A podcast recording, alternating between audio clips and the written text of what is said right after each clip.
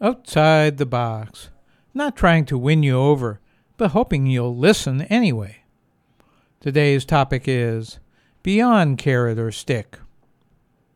In a previous Outside the Box, I asked whether it's better to use a carrot or a stick, reward or punishment, to influence behavior, whether for a person or a government. It seems like more rewards and less punishments would be better, especially for children. But then I wondered do we really need either one? Does the punishment of locking a person in jail or prison discourage them from engaging in more illegal behavior? Given the recidivism rate of about 67% in this country, two thirds of released prisoners are rearrested with three, within three years, and even more within five. That kind of punishment does not seem to be working.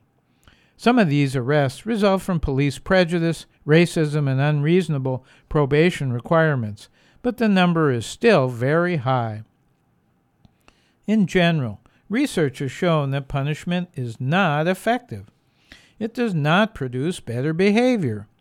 Instead, as in the study of General Electric employees, it made those with bad ratings work even less and quit their jobs, and those who were considered satisfactory began to feel nervous and reduced the quality of their work as well.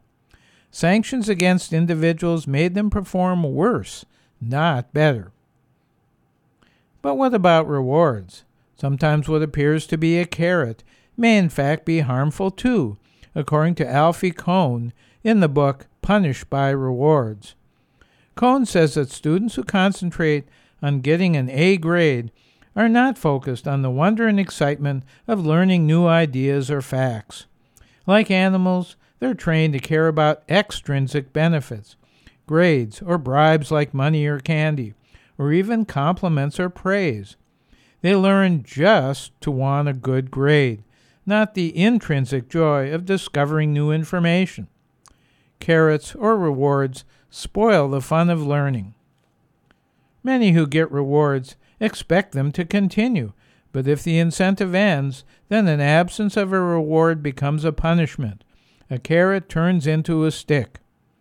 Even if the carrot continues, recipients do enough to keep getting the reward, but often no more. So, if neither rewards nor punishments are the best motivations to influence behavior, then what is? In my experience, what works best are self motivation and the power to exercise it autonomously. Being able to work in a democratic environment and cooperatively with others when helpful enables most workers to do their best job, students to learn more and enjoy it, and family members to have trusting relationships with each other. It's personal power and the option of working with others. Having carrots or sticks as rewards or punishments aren't as effective, especially long term. If someone else wants to influence how a person is acting, they can reinforce whatever positive behaviors they witness.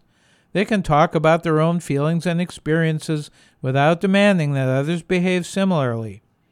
Unless a person is doing serious damage to themselves or other humans or the environment, Others should not intervene to challenge or manipulate that person's behavior.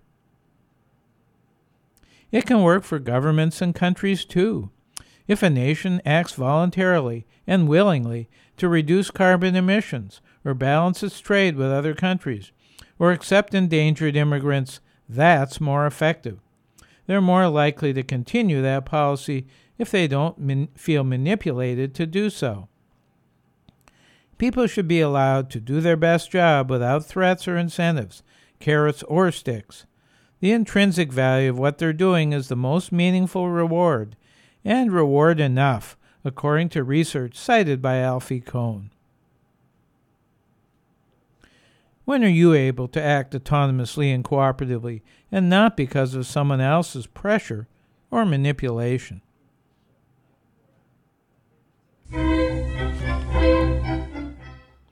I'm Larry Dansinger, always trying to act in cooperation with others, but not pressured by them.